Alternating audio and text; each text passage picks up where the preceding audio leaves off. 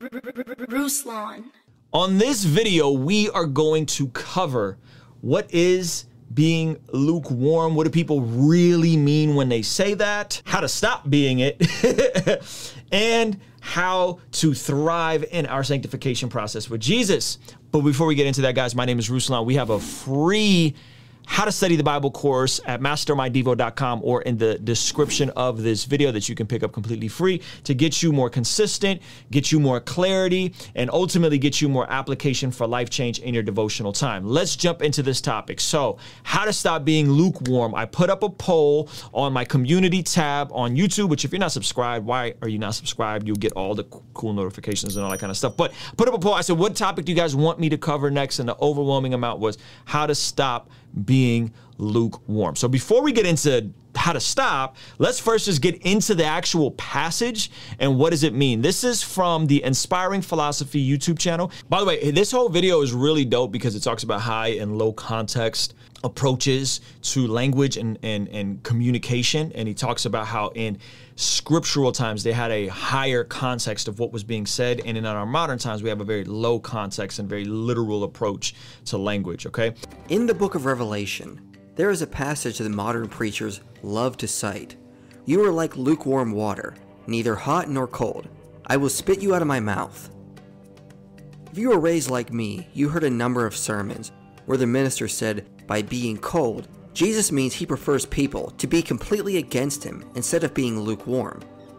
In other words, being cold is bad, being hot is good, being lukewarm is sort of trying to be in the middle and play both sides, and that is even worse than just being outright cold. Mm. The problem is, this might not be what Jesus means in this passage. This letter was sent to the church in Laodicea, which had an interesting geographical location. The city was situated between two cities, Colossae and Hierapolis. At the base of Hierapolis, there was a natural hot spring that produced soothing warm water. In Colossae, there was a natural cold spring that produced cool, refreshing water. However, there weren't any springs in Laodicea, Hmm. so they had to import their water from one of these two cities. But if they tried to bring the warm, soothing water from Hierapolis, it would cool to be lukewarm when it arrived in Laodicea. When they tried to bring the cool, refreshing water from Colossae, the natural climate would warm it so it would also be lukewarm. In other words, the water in Laodicea was useless, being neither cool and refreshing or soothing and hot. Hmm. It was practically useless. Whereas hot water is useful in ways, as is cold water. Jesus was saying the Laodiceans were not being helpful for the kingdom in any way. They were neither being comforting and warm to the spiritually sick, or refreshing for the spiritually tired. Hmm. Rudwick and Green say, The church in Laodicea would have been intended to see in itself a similar uselessness. It was providing neither refreshment for the spiritually weary nor healing for the spiritually sick. It was totally ineffective and thus distasteful to its Lord. It's interesting when you start understanding what's going on in that region, what was going on with the culture, what was going on. That the the the passage comes alive when you are lukewarm. You're really not effective. You're not useful to the kingdom, right? You're not really beneficial to what God can do in your life and through your life, and it's, it's really self-imposing, unnecessary heartache and hurt for yourself and you're not being effective for God to use you in ways that he can use you. When you are approaching your relationship with God and you're wrestling with certain things, you're struggling with certain things, you you're questioning maybe even if you are saved or not. I think it's important for us to have a healthy scriptural approach of what did the Bible say about these things and how can we get more freedom and breakthrough in regards to how we pursue Jesus. But I'm going to jump into a passage that many of us are familiar with. It is in Romans chapter 8. But before we do that, I, I just want to acknowledge something that many of us we pursue our relationship with God in a mountaintop to mountaintop experience right? You're going from one emotional high to another emotional high. You believe that if you can just go to this conference, if you can just go to this church, if you can just go hear this speaker, that that will give you enough umph to make it through the the the next season and you don't really stop, slow down, and establish those deep roots of your faith because it really just becomes about the emotional high of following God, right? And then you start getting confused on what is emotions versus what is the spirit and so on and so forth. And so in my experience, those times in my life where I've been the most lukewarm or the or the, or the most enwrenched in sin that I just felt like I couldn't control, it's usually been as a byproduct of being radical about something, right? And not being focused and content and disciplined in the simplicity of something. The folks that I know who struggled over the years the most with their faith. Doesn't matter if they're a progressive Christian. It doesn't matter if they're not a Christian anymore. It doesn't matter if they, whatever, right? Practicing sin. The people that I've known who have struggled the most are usually the people that are the most radical in their faith journey. And this is what I'm saying. I remember talking to a friend of mine and this is about 12 years ago where the whole reformed and restless thing was huge in christian hip-hop everybody became a calvinist. And i was like yo what's up with, with this calvinism thing? You into the five points of calvinism? Because some of them seem kind of sus and non-biblical. And i remember his response to me was i'm a thousand point calvinist. Fast forward his theology's a mess He's not really coloring within the lines of following Jesus in terms of his belief system. And we saw a lot of people like that that really bought into the trend of Reformed theology and radical Calvinism that don't follow Jesus anymore. That's not a shock at all Calvinists. It's just this idea that when you need certainty in something, then you tend to be let down when you realize that not everything is as clean and dry as you think it is. But in all of these things, what I've found is that in, in the situations where I've been dismissed as quote unquote being the liberal Christian because I didn't think you needed to cast out demons at every service, or I didn't think you needed to study John Calvin like he was up there with the Bible, right? In all these situations, the, the common thread has been let's be as radical as possible, right? It's Hulkamaniac Christians. We're going to be as radical as possible for the kingdom, brother, right? Whichever side you pick, it's it's it's the same thing. So I'm not saying don't have firm convictions. I'm saying if it's if, if you need certainty in a specific ideology and it and it veers outside of the simplicity of pressing into Jesus through daily devotion, pressing into Jesus through prayer, you might need to rethink this, right? Because then you are just addicted to the feeling of discovering some new revelation that other people don't have. You might be addicted to the feeling of, I know it all, I got it the sovereignty, the, the predestination versus free will, we got that one figured out, bud. Right? And it's like, well, wait a minute, scholars have been debating this for thousands of years. How do you, right? How do you know this? And it's that certainty that oftentimes leads people to really struggle because you pull on one thread, you pull on one thread of that whole thing, and the entire things falls apart because you're so radical in every single approach. So, the long term, the long term pursuit of Jesus is usually going to be in someone that that has a very simple devotion to Christ. A very simple, daily, consistent I'm going to read my Bible, be in a church, pray, pray for others. And so I, I, say all that to say because some of you guys are wrestling with this and, and, and, and you may not even know the root why and I will say that in my life, the more radical I was on specific things, the more I struggled with sin and it was full of pride and was lukewarm. So let's go to a passage of scripture. This is Romans. Paul's writing the church in Rome. I want you guys to go back on your own time, read all of Romans 6, right, where Paul is clear. We don't we don't keep sinning just because Jesus has grace for us. And then read Romans 7, where Paul actually talks about wrestling with his flesh and then see where he arrives in Romans 8, where he's basically in a spot where, man, this is hard. This is a tough pursuit. The sin that lives in me, and the law reveals the sin, but I keep sinning and all these different things. And then he arrives at this beautiful part, this beautiful part in Romans 8. And I think this is going to get to the crux of how you can move away from being lukewarm, how you can move away from being in this habit loop. Romans 8, uh, verse 1. Therefore, there is now no condemnation for those who are in Christ Jesus. Because through Christ Jesus, the law of the Spirit who gives life has set you free from the law of sin and death. Okay, so off the top, he's telling you, despite this gnarly thing he's having in Romans 7 where he's wrestling and what a wretched man I am, who will save me? He opens with Romans 8 with this huge line of hope saying, There's no condemnation. If you're in Christ Jesus, there's no condemnation for those who are in Christ Jesus. Why? Why? Because of you? Nope. He points back to Jesus. He goes right back to pointing Jesus. Why? Because Christ Jesus, through the law of the Spirit who gives life, has set you free from the law of sin and death. So Paul, so, so Paul is saying Jesus dealt with this ransom, this issue of sin and death by the resurrection. And then he goes on to say, verse verse uh, three, for what the law was powerless to do because it was weakened by the flesh, God did by sending His Son in the likeness of sinful flesh to be a sin offering, and so He condemned sin in the flesh in order that the righteous requirement of the law might be fully met in us who don't, who do not live according to the flesh, but according to the Spirit the, the righteous requirement of the law had to be met. And it was either going to be met by you facing a holy God or it was going to be met by Jesus dying on the cross for your sin. Okay?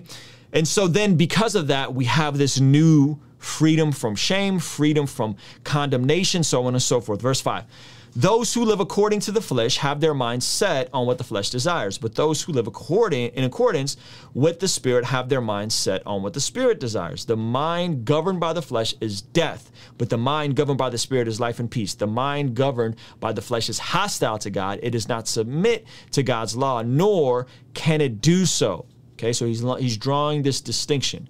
Okay, verse 8 those who are in the realm of the flesh cannot please God. There's a lot of emphasis. Notice there's a lot of emphasis on your flesh and what you're dealing in the decisions you're making here. But then he turns around and says, "What? Romans nine. I mean, uh, Romans Romans eight nine. You, however, are not in the realm of the flesh, but are in the realm of the spirit, if indeed the spirit of God lives in you. And if anyone does not have the spirit of Christ, they do not belong to Christ." So you're not in the flesh. He's writing this and he's saying, This is the issue, this is what we're having, but you're not. You're not, even though you may still have things that you're working through and God is still sanctifying you, you still need to cooperate with God. You're not that. Verse 10. But if Christ is in you, then even though you are your body is subject to death of sin, the Spirit gives life because of righteousness. Verse 11, and if the Spirit of Him who raised Jesus from the dead is living in you, He who raised Christ from the dead will also give life to your mortal bodies because of His Spirit who lives in you. Therefore, brothers and sisters, we have an obligation. So we have this obligation. Here's, here's your role in it. Here's your responsibility, but it is not to the flesh to live according to it. For if you live according to the flesh, you will die. But, and here's the obligation but if by the Spirit you put to death the misdeeds of the body, you will live.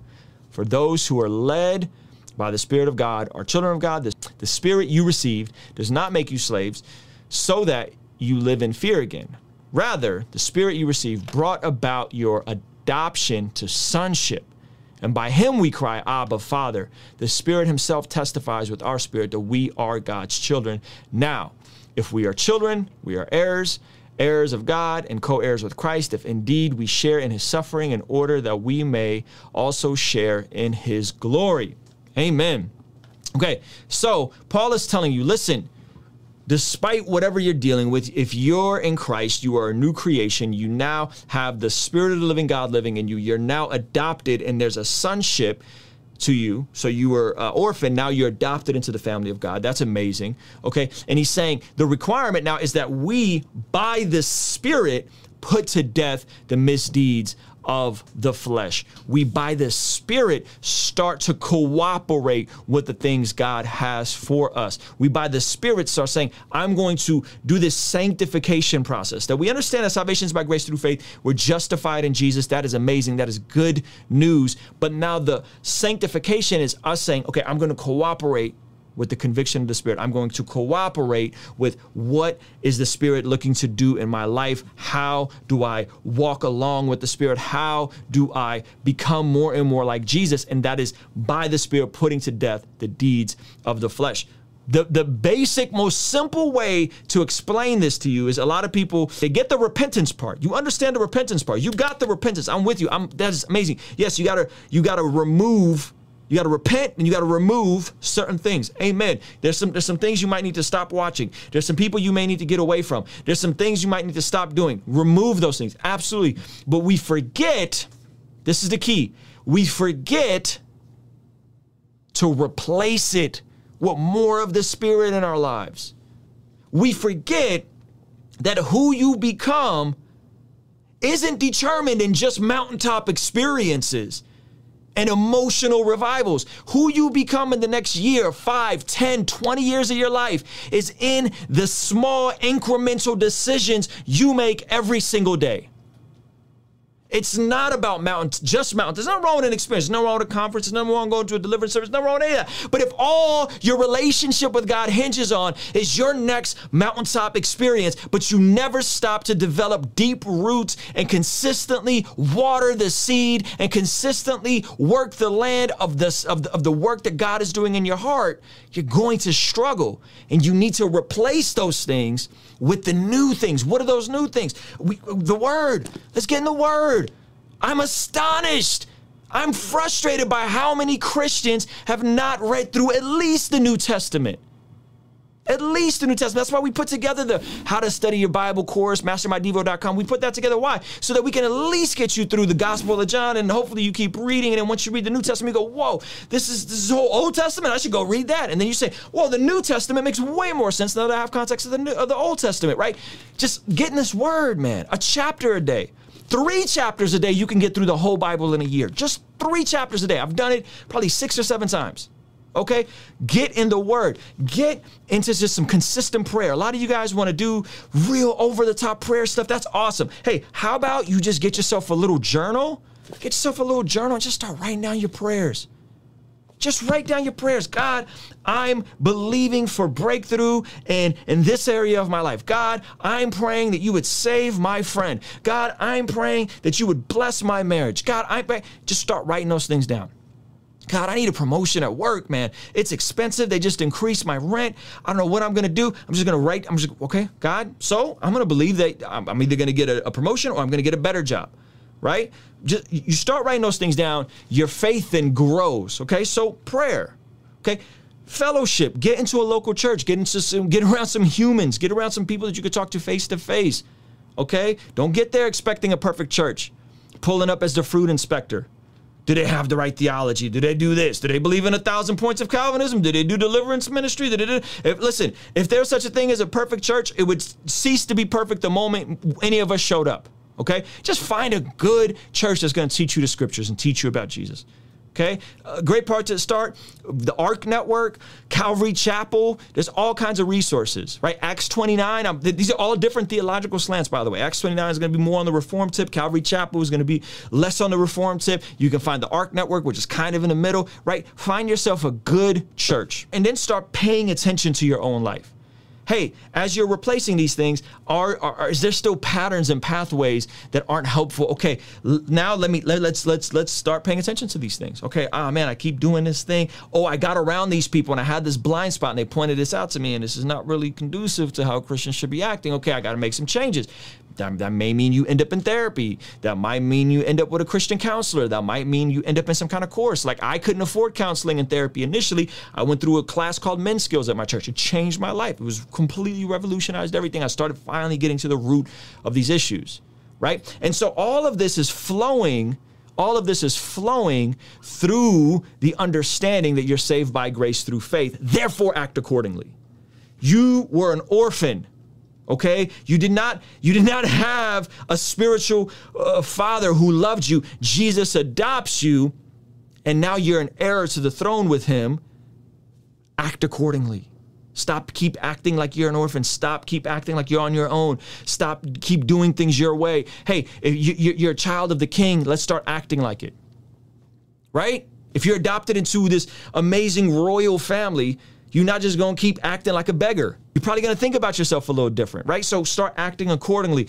So a lot of this stuff guys is is we we do the we do the we do the big idea. We change our mind. Okay great you repented. That's awesome. Praise god. And you remove you start pulling stuff out. You start removing things from your life. Amen. Praise god. That's awesome. But you never go to the next step of saying okay now we got to replace these things I got, I got by the Spirit, I got to put to death the deeds of the flesh. By the Spirit, I got to start doing more things for and with and along with the Spirit in my life. And I feel like if we do that, I believe if we do that, I know in my life when I've done that, um, God has done miraculous things in my personal life, my mental health, my physical life, my finances. He's done supernatural things. And no, there wasn't always just goosebumps and, you know, uh, uh, keyboard and emotional music playing. No, like supernatural things that I, I, I couldn't believe what happened. And, I, and I'm believing he's going to do more supernatural things in me, through me, to my family because of what the Spirit is doing. So, guys, work on the work on the basics. It's the it's the day-to-day things